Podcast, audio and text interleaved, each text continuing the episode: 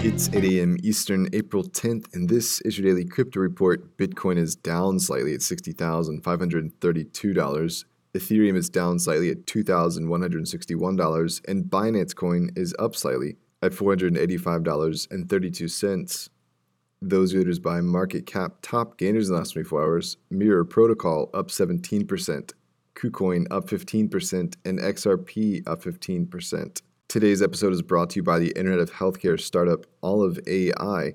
If you're a developer looking to have perpetual impact, visit oliveai.com forward slash careers to help bring healthcare into the light. Well, Christie's announced that it will auction off nine CryptoPunks next month. The CryptoPunks NFTs are widely considered to be the first NFTs released on the Ethereum blockchain. The CryptoPunks are coming from the personal collections of CryptoPunks founders Matt Hall and John Watkinson.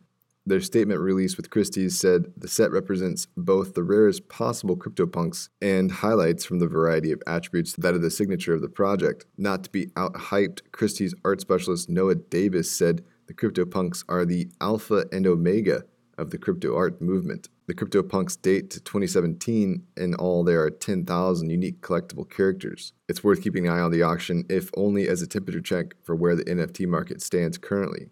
Russian central bank officials indicated Thursday that they will launch a digital ruble in 2023. The timeline has shifted some as the bank intended to implement digital ruble infrastructure by the end of 2021 and test digital ruble prototypes by 2022. The central bank gave some clues about specifics. They will endeavor to curb non cash transactions in order to create a smoother transition to the digital ruble. About the CBDC, a Bank of Russia board member said, a digital ruble functions as a third form of money. Why a third form? We have cash, we have non cash, and a digital ruble will look like a token of the ruble, which incorporates the properties of cash and non cash.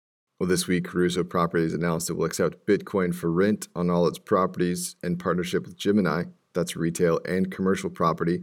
The move makes Caruso the largest real estate manager in the United States to accept the digital asset as a form of payment. Caruso will also convert about 1% of its treasury into Bitcoin.